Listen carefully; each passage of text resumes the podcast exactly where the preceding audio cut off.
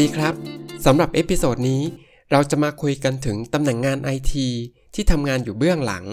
คอยทำหน้าที่มอนิเตอร์ฐานข้อมูลให้ทำงานราบรื่นอยู่ตลอดเวลากำหนดนโยบายต่างๆ ไม่ว่าจะเป็นด้านความปลอดภัย การสำรองข้อมูลและการกู้ข้อมูล รวมทั้งกำหนดสิทธิในการเข้าถึงข้อมูลอีกด้วย และตำแหน่งที่ว่านี้ก็คือ Database Administrator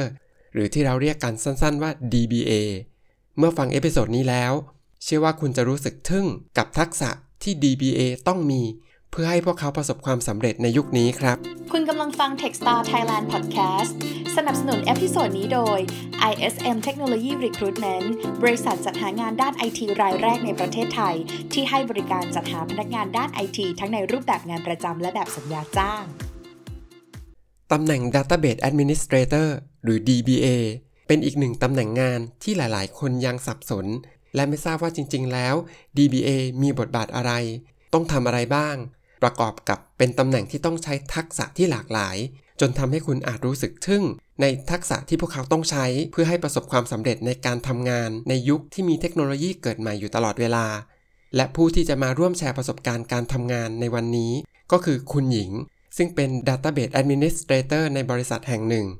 หากคุณพร้อมแล้ว เรามารับฟังกันเลยครับ สวัสดีครับ สวัสดีค่ะ ก่อนอื่นรบกวนช่วยแนะนำตัวให้ผู้ฟังได้รู้จักสักหน่อยครับ ว่าตอนนี้ทำงานอะไรอยู่ที่ไหน ค่ะ ชื่อหญิงนะคะเอ่อตอนนี้ก็ทำงานเกี่ยวกับ DBA นี่แหละค่ะ อยู่ที่บริษัทเอกชนแห่งหนึ่ง ในย่านธุรกิจที่กรุงเทพนี่แหละค่ะ ก่อนที่จะมาทำงานเป็น DBA ไม่ทราบว่าคุณหญิงทำงานอะไรมาบ้างครับ จริงๆ แล้วเริ่มงานแรกด้วยตำแหน่ง Database Admin นะคะ ก็คือเหมือนทำ ข้อมูลรีพอร์ตให้กับเซลล์ เหมือนทำยอดขายอะไรอย่างเงี้ยค่ะ ง่ายๆทั่วไปค่ะ ก็ทำได้อยู่สักปีหนึ่งค่ะ ก็เลย move มาทำเกี่ยวกับ DBA เลยโดยตรงค่ะ ก็โชคดีว่าแบบบริษัทที่สองอะเขาก็เปิดรับสมัคร DBA พอดีค่ะ แล้วก็ลองเข้าไปแบบหาประสบการณ์ดูค่ะ จากตอนแรกที่คุณหญิงเป็น Database Admin ซึ่งก็ดูจะโอเคอยู่แล้วเนาะ แต่ทำไมเราถึงสนใจอยากที่จะย้ายไปเป็น DBA อะครับ ค่ะ คือต้องต้องบอกอย่างนี้ก่อนว่า ทีแรกอะไม่ไม่อยากเขียนโปรแกรมแอบไม่ไม่ชอบการงานเขียนอืมโปรแกรมค่ะ แล้วแล้วแต่ว่าเราอะจบสายไอทีมา ก็พยายามมองหางานในส่วนที่แบบเอ๊ะเราน่าจะทำได้อะไรเงี้ยค่ะ พอบริษัทที่สองเขาเปิดรับสมัคร DBA เราก็ มองว่า เอ๊ะเราน่าจะเอ่อมีความสามารถที่น่าจะทำได้ก็เลยสมัครดูค่ะอืมผมเชื่อว่าจริง ๆ แล้วก็น่าจะมีคนที่จบไอทีหลาย ๆ คนที่คิดแบบเดียวกันกับคุณหญิงเนาะคือ อยากจะแบบเลี่ยงการเขียนโค้ดอะไรอย่างเงี้ย ใช่ งั้นแสดงว่าที่จริงแล้วตอนที่เป็น Database Admin อยู่ คุณหญิงก็เอ่อพอจะมีทักษะต่างๆ ที่ตรงกับคุณสมบัติที่ตำแหน่ง DBA บริษัทนั้นต้องการอยู่พอดี ใช่ค่ะ สำหรับงาน DBA ที่คุณหญิงทำอยู่เนี่ย ไม่ทราบว่าต้องมีหน้าที่หรือว่ามีความรับผิดชอบอะไรบ้างครับ ค่ะ หลักๆเลยก็คือ เราจะต้องดูแลระบบ Database ของเราอะค่ะ ให้ใช้งานพร้อมใช้ได้อยู่เสมอค่ะ แล้วก็ระหว่างวันมันก็จะมีเรื่องของงานรูทีนเนาะที่จะเป็นแบบเอ่อ maintenance server หรือว่ามีตรวจสอบแก้ไขปรับปรุงระบบให้ดียิ่งขึ้นนะคะ แล้วจากประสบการณ์การทำงานที่ผ่านมาของคุณหญิงอะครับอ่าเราต้องดูแลข้อมูลในปริมาณที่แบบมากน้อยหรือแบบใหญ่ขนาดไหนอะครับ ข้อมูลที่เราต้องดูแลอะค่ะ อันนี้ขึ้นอยู่กับแล้วแต่ละองค์กรเลยว่าเขามีข้อมูลขนาดเล็กขนาดใหญ่มากน้อยแค่ไหนค่ะ แต่ว่าก็ยังเคยดูแบบตั้งแต่เล็กๆ ไม่กี่กิกะไบต์จนถึงแบบเป็นเทราไบต์ก็มีค่ะ อืม ที่จริงผมว่าด้วยความที่ปัจจุบันเราอยู่ในยุคที่เรียกว่า มีข้อมูลข่าวสารเต็มไปหมดนะเนาะแล้วก็ธุรกิจเองก็เอ่อเล็งเห็นแล้วก็ให้ความสำคัญกับข้อมูลเหล่านั้นด้วย ก็เลยมีข้อมูลในปริมาณที่เยอะมาก ๆ ที่เราแบบต้องแบบบริหารจัดการ ใช่ค่ะเดี๋ยวนี้ก็คือ เก็บให้ได้มากที่สุดเท่าที่จะมากได้เพื่อไปทำวิเคราะห์ข้อมูลค่ะคนที่จะมาทำงานเป็น DBA ในยุคปัจจุบันนะครับ ควรจะต้องมีทักษะหรือว่ามีความรู้อะไรด้านไหนบ้าง ค่ะ อย่างแรกก็คือจะต้องมีทักษะเรื่องของ SQL หรือ Programming Skill นะคะ ไม่ว่าจะเป็น SQL Server MySQL Oracle หรือว่าภาษาต่างๆ ที่องค์กรนั้นๆใช้อะค่ะ ถัดมาก็ควรจะต้องมีเรื่องของ performance management หรือการจูนนิ่งเข้าไปตรงนี้ค่ะ เพราะว่าเวลาที่เราใช้ database ไประยะเวลาหนึ่งเนี่ย ระบบมันจะช้ากว่าเดิม เราจะต้องคอยปรับปรุงแก้ไขทำให้มันเร็วเสถียรพร้อมใช้งานอยู่เสมอค่ะ ครับ แล้วพออมีเรื่องของ Data เข้ามาเกี่ยวข้องแล้วการแบ็กอัพและรีสโตร์ก็เป็นสิ่งที่สำคัญมาก ๆ เลยนะคะ อันนี้เป็นหัวใจสำคัญมาก ๆ ทีเดียวค่ะ ถ้าเกิดว่ามีปัญหาเราจะที่จะต้องพร้อมที่จะนำข้อมูลเก่าอะค่ะออกมาใช้งานได้ตลอดเวลาค่ะ เพื่อพร้อมรับทุกสถานการณ์ค่ะ แล้วก็อีกหนึ่ง skill ที่สำคัญเหมือนกันก็คือการทำ Data Model นะคะ ในการออกแบบ Database ค่ะ เพราะว่าเราจะต้องจัดระเบียบจัดกลุ่มข้อมูลที่เราจะต้องจัดเก็บอะค่ะว่า เพียงพอแล้วก็เหมาะสมกับการใช้งานหรือไม่ แล้วก็จะต้อง จัดเก็บในรูปแบบที่มีประสิทธิภาพด้วยค่ะอ่าฮะแต่ในปัจจุบันนี้นะคะ ก็มีระบบ cloud เข้ามาเกี่ยวข้องในส่วนงานของ IT ค่อนข้างมากเลยค่ะ ก็ DBA ก็จะต้องเรียนรู้ในส่วนของ Cloud เพิ่มไม่ว่าจะเป็น Azure Cloud Google Cloud AWS หรือว่า Huawei Cloud หรือว่าเจ้าอื่นๆนี่นะคะ ก็อันนี้ขึ้นอยู่กับแต่ละองค์กรค่ะว่าเขาอยากจะใช้ระบบไหน เราก็จะต้องเรียนรู้จุดนี้เพิ่มเติมค่ะ เพื่อจะได้ใช้งานได้สะดวกแล้วก็ง่ายขึ้นค่ะ แล้วจากการเกิดขึ้นของเทคโนโลยีคลาวด์อะครับ มันส่งผลกระทบต่อคนที่ทำงานเป็น DBA ยังไงบ้าง ในมุมมองของคุณหญิง ค่ะ ก็ปัจจุบันนี้เรามีระบบคลาวด์เข้ามาหลายเจ้าเลย ก็แน่นอนว่าต้องส่งผลกระทบต่อ DBA อยู่แล้วค่ะ เพราะว่ามันคือระบบใหม่ที่เรายังไม่คุ้นเคยกับมันเลย ก็จะต้อง ไปศึกษาเพิ่มเติม แล้วก็เรียนรู้วิธีการใช้งานของแต่ละเจ้าของแต่ละแพลตฟอร์ม ไม่ว่าจะเป็น Azure Cloud Google Cloud Huawei Cloud หรือว่า Amazon เอง AWS นะคะ ครับ แต่ว่าการที่มีคลาวก็ทำให้ DBA ทำงานได้สะดวกขึ้นค่ะ เพราะว่ามันก็จะมีการจัดการที่ค่อนข้างง่ายแล้วก็สะดวกทีเดียวค่ะ แล้วคุณหญิงเองอะคิดว่าเทคโนโลยีคลาวด์มันเข้ามาลดหรือว่าเปลี่ยนแปลงบทบาทหรือว่าความสำคัญของ DBA ไหมครับ ตอนที่คลาวด์เข้ามาใหม่ ๆ ตอนนั้นหญิงก็หนักใจเหมือนกันนะคะว่าเอ๊ะว่าเราเราจะถูกลอยแพไหมนะ อาชีพของเรายังจะมั่นคงสั่นคลอนหรือเปล่าค่ะ แต่ว่าพอใช้คลาวด์จริงๆอะค่ะ ก็ไม่ได้รู้สึกแบบนั้นอีกแล้ว เพราะว่าคลาวด์ก็คือแพลตฟอร์มหนึ่งเหมือน เมื่อก่อนเรามีแค่ database on premise ถูกไหมคะ อยู่บนภาคพื้นดินครับแค่เปลี่ยนจากภาคพื้นดินขึ้นไปไว้บนคลาวด์การจัดการที่ง่ายขึ้นก็จริงแต่ว่า ในในส่วนของการออกแบบ Database การวางแผน การคิดวิเคราะห์ว่าเราจะเก็บข้อมูลอย่างไรอะค่ะ ตรงเนี้ยยังไงก็ต้องพึ่งพา VBA อยู่ดีค่ะ ถึงแม้เทคโนโลยีคลาวด์จะเกิดขึ้นเพื่อช่วยให้พวกเราทำงานสะดวกขึ้น แต่ว่าถึงยังไงก็ยังต้องใช้คนในการบริหารจัดการอยู่ดีเนาะ ใช่ค่ะ แล้วพวก tool ต่างๆที่อ่า DBA มักจะใช้งานกันล่ะครับ ค่ะ tool หลักๆของ DBA นะคะ อันนี้ก็ขึ้นอยู่กับแต่ละองค์กรอีกเช่นเดียวกันค่ะ ถ้าองค์กรนั้นใช้ Microsoft เราก็ใช้ tool ของ Microsoft ค่ะ ถ้าเป็น MySQL เราก็ใช้ MySQL Workbench อย่างนี้เป็นต้นค่ะ หรือ Oracle แต่ถ้าใช้ Cloud เราก็ขึ้นไปใช้บน Cloud ได้เลยค่ะ อย่างทักษะพวกเน็ตเวิร์กหรือแบบเซิร์ฟเวอร์อะไรอย่างเงี้ยครับ คนที่เป็น DBA จำเป็นต้องรู้ในเรื่องเนี้ยมากน้อยแค่ไหนเอ่อ ส่วนในมุมของ Network หรือว่า Server คือถ้า DBA มีความรู้ด้านเนี้ยค่ะ ก็จะทำให้ประสานงานหรือว่าคุยงานกับทีม Infrastructure ได้ง่ายขึ้นค่ะอ่าฮะแล้วก็ถ้าเกิดว่ามีความรู้เรื่องของ security เช่น firewall พวกเนี้ยค่ะ ก็จะค่อนข้างได้เปรียบอีก เพราะว่ามันค่อนข้างจะหลีกเลี่ยงไม่ได้เลยว่า DBA อะจริง ๆ แล้วก็มีส่วนเกี่ยวข้องกับเซิร์ฟเวอร์แล้วก็พ วกระบบ security ต่างๆ ค่อนข้างเยอะเลยอะค่ะ เพราะว่าเราจะต้องดูแล database ของเราเนี่ยให้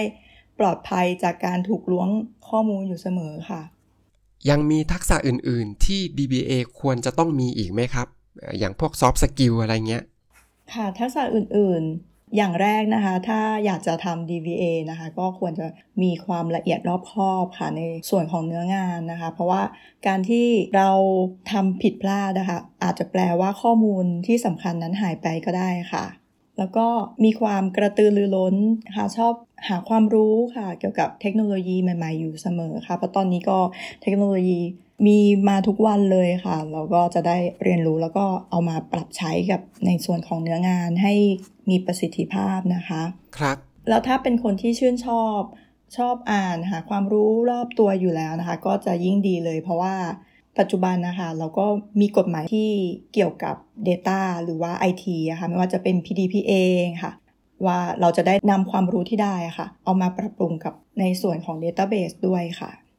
ก็ดูเหมือน DBA จะต้องใช้ทักษะที่ทั้งหลากหลาย แล้วก็ลงลึกในรายละเอียดอยู่เหมือนกันนะครับเนี่ย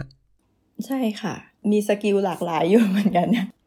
คือ DBA อะค่ะ มีความทำงานได้หลายอย่าง ก็ก็คือเหมือนกับว่า โดย background ของเขาว่าเป็น DBA ก็จริงแต่เขาว่าอยู่กับข้อมูลมาโดยตลอด เพราะฉะนั้นนะคะเขาก็สามารถโรเต e โรอะค่ะ ไปทำได้หลาย ๆ อย่างในในปัจจุบันเลยไม่ว่าจะเป็น BI เอง Data Engineer เอง หรือว่าจะเป็น Data Analyst เอง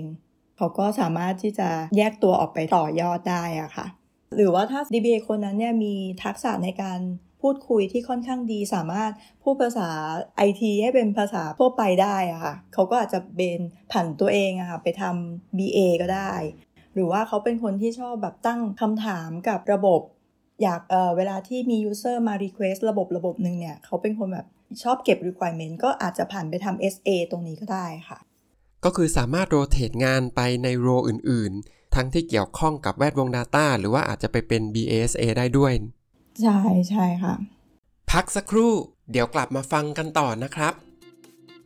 Techstar Thailand เป็นเว็บไซต์หางานสำหรับคน IT เพียงแค่สร้างโปรไฟล์ แล้วอัปโหลดเรซูเม่ก็สามารถสมัครงานได้ทุกตำแหน่ง ได้รับ IT Job Alert ก่อนใคร อีกทั้งยังหางานผ่าน Line Application ได้อีกด้วย เมื่อต้องการสมัครงาน IT อย่าลืมนึกถึง Techstar Thailand นะครับ ไม่ทราบว่าคนที่ทำงานเป็น DBA อครับเขามี KPI หรือว่ามีตัวชี้วัดในการทำงานในหัวข้อไหนบ้าง เรื่องแรกที่สำคัญที่สุดเลยอะค่ะก็คือ ระบบจะต้องไม่ล่มไม่ดาวก่อนค่ะ อันนี้เป็นหัวใจหลักเลยของ DBA ค่ะ หลังจากนั้นค่อยเป็นส่วนอื่นที่ผสมหรือเพิ่มเติมเข้าไปไม่ว่าจะเป็นเอ่อการคิดโปรเจกต์ใหม่ ๆ หรือว่าการทำอะไรบางอย่างเพื่อให้องค์กรของเราพัฒนามากขึ้นค่ะ ก็จะแบ่งเป็นสัดส่วนเปอร์เซ็นต์ลดหลั่นกันลงไปค่ะ อย่างที่คุณหญิงพูดถึงโปรเจกต์อื่น ๆ ที่คิดเพิ่มเติมอะครับ พอจะช่วยยกตัวอย่างได้ไหมว่าแบบเอ่อมีโปรเจกต์ไหนบ้าง ค่ะก็คือเช่น ในเมื่อเราอยู่กับข้อมูลเยอะมากเลยใช่ไหมคะ เพราะฉะนั้นก็เคยเกิดไอเดียว่าเอ้แล้วถ้าเราเอาข้อมูลที่เรามีเนี่ยมาทำประโยชน์ขึ้นเช่น เอามาเก็บเป็นสถิติ แล้วก็เพื่อที่จะนำออกไปวิเคราะห์ เอาไปทำเป็นรีพอร์ตอย่างเงี้ยค่ะ แล้วก็แตกยอดออกไปเพื่อเพื่อไปทำเป็นกลยุทธ์ในการตลาดได้แบบนี้ค่ะ ถึงแม้ว่าเราจะเป็นคนที่เรียกว่าแบบเป็นเป็นคนไอทีจ๋าซึ่งส่วนใหญ่ทำงานในส่วนของหลังบ้าน แต่ว่าเราก็สามารถช่วยคิดแล้วก็ ช่วยส่งเสริมต่อยอดให้กับคนที่ทำงานในส่วนอื่น ๆ หรือว่าช่วยต่อยอดให้กับธุรกิจได้เหมือนกัน ใช่ค่ะ เช่นสมมติว่าการตลาดเขามา request ว่าแบบอยอยากขอดูข้อมูลยอดขาย 5 ปีย้อนหลังแบบนี้ค่ะ โดยปกติเราอาจจะต้องมานั่ง query ข้อมูลในฐานข้อมูลของเราใช่ไหมคะแต่ถ้าเราเก็บข้อมูลพวกนี้แล้วก็ทำเป็น report ออกมาเหมือนเตรียมเอาไว้อยู่แล้วอะค่ะเขาก็แค่กดคลิกทีนึงก็ได้ข้อมูล Export ออกไปแล้วก็มีค่ะ ก็นอกจากจะช่วยอำนวยความสะดวกให้แล้ว ยังได้ประโยชน์อีกด้วยเนาะใช่ใช่ค่ะ จากประสบการณ์การทำงานของคุณหญิงอะครับ เมื่อพูดถึงตำแหน่งงาน DBA เนี่ย มีเรื่องไหนบ้าง ที่คนมักจะเข้าใจผิด หรือว่าเข้าใจคลาดเคลื่อนจากความเป็นจริง อาจจะแบบยึดจากประสบการณ์ที่คุณหญิงเคยเจอมาก็ได้ครับ ค่ะ ก็พอพูดถึง DBA โอ๊ตก็จะนึกถึง Database Admin เฉยๆเลยอะค่ะอืมที่ทำหน้าที่เป็นแบบ แอดมินเก็บเอกสารเก็บข้อมูลนะคะ อันนี้หญิงเคยแบบบอกเพื่อนที่เขาไม่ได้ทำไอทีกันนะคะ ว่าเพื่อนทำเอ้ยทำตอนนี้ทำอะไรอยู่เราบอกอ๋อเป็น DBA เขาก็แบบเป็นแอดมินน่ะเลยอะไรเงี้ยค่ะ อืมก็ก็ต้องอธิบายว่าไม่ใช่นะ เราคือดูแลระบบฐานข้อมูล เขาก็จะเกิดคำถามอีกว่าทำไมต้องดูแลเราดูแลทำไมอะมันมันสำคัญขนาดไหน เราก็จะแบบอาจจะยกตัวอย่างให้เขาฟังคร่าว ๆว่า เช่นเขาสมัครเว็บไซต์หนึ่งค่ะชื่อกรอกชื่อกรอกนามสกุลเนี่ยอ่าฮะ DBA ก็มีหน้าที่ต้องเก็บความลับของเขาไว้ว่าเขาคือใครมีตัวตนที่อยู่ที่ไหนอะไรยังไงอะค่ะไม่ไม่ให้ข้อมูลของเขาว่าหลุดเล็ดลอดออกไปต่อสาธารณะค่ะ หรือว่าเขาเข้า Facebook อย่างเงี้ยค่ะ แล้ว Facebook เข้าไม่ได้ อันนี้อิงก็ก็บอกเขาว่าเนี่ย DBA เขาก็จะเข้ามาดูนะว่าทำไมระบบมันถึง เข้าไม่ได้ติดปัญหาอะไรอย่างเงี้ยค่ะแล้วก็รีบแก้ไขให้ค่ะ ขอถามเพิ่มเติมครับว่าเอออย่างระหว่าง DBA กับ Developer ครับ ที่ทั้งสองตำแหน่งเนี้ยก็สามารถเขียน SQL หรือว่า Query ข้อมูลออกมาได้เหมือนกัน เลยอยากรู้ว่าความ strong ของทักษะของในแต่ละตำแหน่งงานน่ะอ่ามันแตกต่างกันยังไง ก็คือถ้าถ้าพูดถึงนะคะ Developer ก็เขียน SQL ได้ DBA ก็เขียน SQL ได้เหมือนกันครับ แต่จะมีความแตกต่างก็คือ ความถนัดของวิชาชีพอะค่ะ อย่าง Developer ชื่อเขาก็ชัดเจนแล้วเขาก็จะเน้นการเขียน coding ภาษา programming เป็นหลักของ DBA เขาก็จะเป็นภาษาของ DBA เป็นหลัก พวก SQL เขียน Stored Procedure แบบนี้นะคะ ครับ แต่ว่าความแตกต่างของเขาคือ DBA เนี่ยชัดเจนว่า Database Administrator เพราะฉะนั้นเขาจะต้องออกแบบ หรือว่าทำ Database อะค่ะ ให้สมบูรณ์และใช้งาน ได้อย่างมีประสิทธิภาพด้วย จะแค่ Query อย่างเดียวอย่างเงี้ยไม่ได้ค่ะ เพราะฉะนั้นถ้ากลับกันเอา DBA ไปเขียนโคดดิ้งแบบ Develop เขาก็จะทำได้ไม่ดีเท่าโปรแกรมเมอร์เหมือนกันค่ะ โอเคครับ แล้วจากที่ทำงานเป็น DBA มา คุณหญิงเคยเจอปัญหาอะไรมาบ้างครับ แล้วก็แก้ปัญหาเหล่านั้นยังไง ในส่วนของการทำงาน DBA ก็เคยเจอปัญหามาอยู่บ้างนะคะ เดี๋ยวจะจะขอยกตัวอย่างปัญหาที่เคยเจอนะคะ ก็เช่นระบบล่มอะค่ะ ก็คือใช้งานไม่ได้เลย ไม่ว่าใครก็ไม่สามารถใช้งานได้เนี่ยเขาก็จะต้องเรียก DBA เข้ามาดูและ พร้อมๆกับทีมฝั่ง Infrastructure นะคะ ว่าปัญหาเนี้ย Database เข้าไม่ได้ เพราะว่าเกิดจาก Database เอง หรือว่าเกิดจากตัวเซิร์ฟเวอร์ที่ มีปัญหาค่ะ อันนี้จะต้องทำงานร่วมกันนะคะ ในในในส่วนของวิธีการแก้ปัญหา ถ้าเราเกิดเจอว่าระบบเอ่อเซิร์ฟเวอร์ที่ Database ไปติดตั้งอยู่เนี่ยทำงานได้ปกติ แต่ตัว Database เองมีปัญหาอันนี้ก็จะต้องไล่ย้อนกลับไปค่อนข้างจะยากทีเดียวเชียวว่าในวันนั้นเรามีการแก้ไขระบบไปหรือเปล่า หรือว่ามีการเซตค่าอะไรผิดหรือเปล่าค่ะ ประมาณนี้ค่ะ อาจจะต้อง roll back ถ้าถ้าเลวร้ายนะคะ ครับ หรืออีกปัญหาหนึ่งก็คือเคยเจอว่าระบบช้า พอเราใช้งานในระบบเนี้ยค่ะ แต่แบบจะกดไปหน้าหน้าที่หนึ่งหน้าที่สองก็กว่าจะรีเฟซได้ก็คือนานมากๆค่ะ ก็อันนี้เราจะต้องใช้ทูของ Database เข้ามาช่วยตรวจสอบดูว่า ระบบนี้มันไปช้าที่จุดไหน เช่น สมมติอย่างยกตัวอย่างเป็น เช่นระบบการซื้อขายออนไลน์อย่างเงี้ยนะคะ มันช้าที่หน้าคิดเงิน อันนี้เราก็จะต้องไปตรวจสอบในจุดที่เกี่ยวกับการคิดเงินอย่างเงี้ยค่ะอาจจะต้องปรึกษาแล้วก็ประสานงานร่วมกับทีม Developer ด้วยทีม Infrastructure ด้วยค่ะ ก็ในฐานะคนทำงานเนาะก็ต้องหาโซลูชันของแต่ละปัญหาไปเป็นเรื่องๆ ใช่ใช่ค่ะ เราพอจะทราบกันอยู่แล้วนะว่าในแวดวงไอทีเองมีผู้หญิงเข้ามาทำงานในสายเนี้ยน้อยกว่าผู้ชาย โดยส่วนตัวของคุณหญิงเองนะครับ คิดว่ามันเป็นอุปสรรคของเราในการเติบโต หรือว่าความก้าวหน้าในสายงาน รวมทั้งการได้รับโอกาสต่างๆไหมค่ะในความคิดเห็นของหญิงไม่ไม่ค่อยกระทบอะไรนะคะ เพราะว่า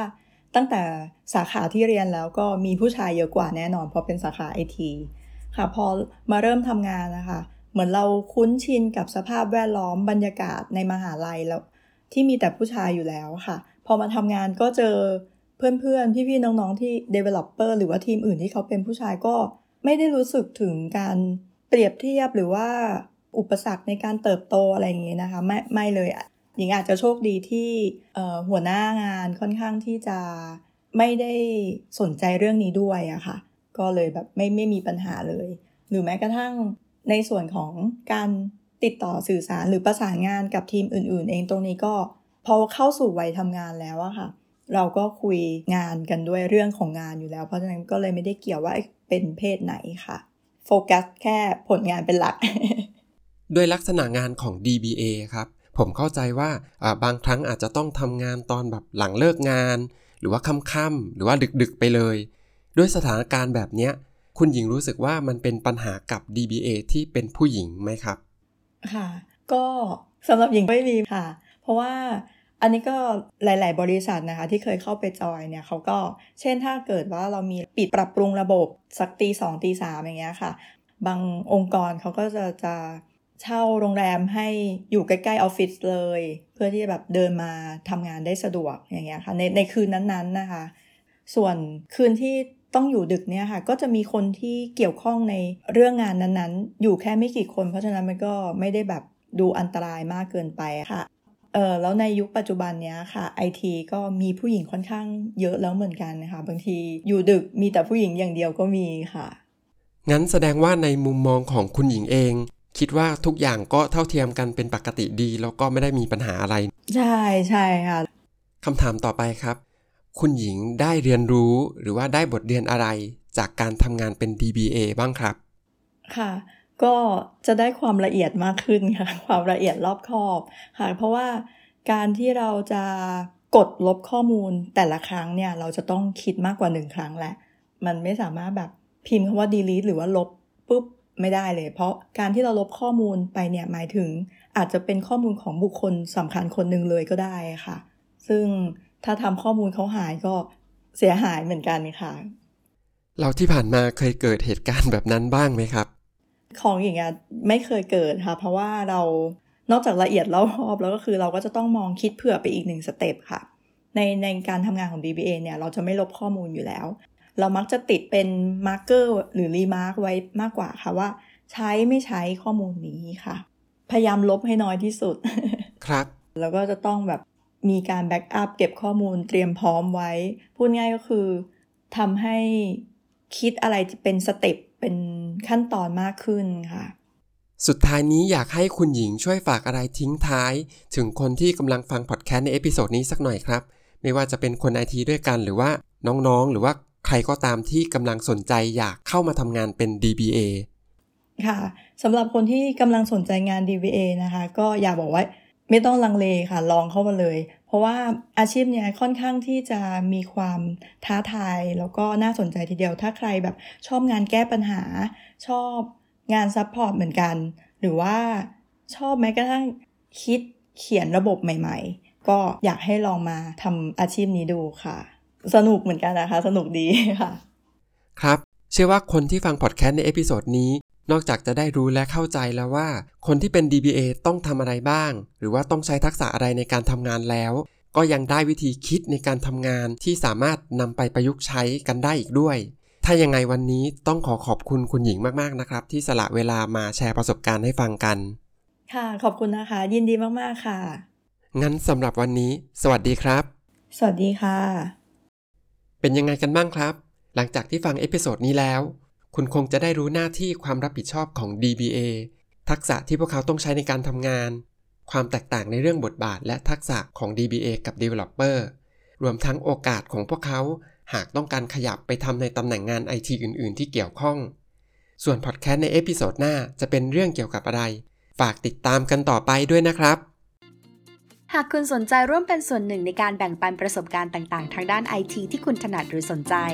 สามารถติดต่อทีมงานได้ที่ inbox ของ Facebook Fanpage Techstar Thailand สำหรับวันนี้ สวัสดีค่ะ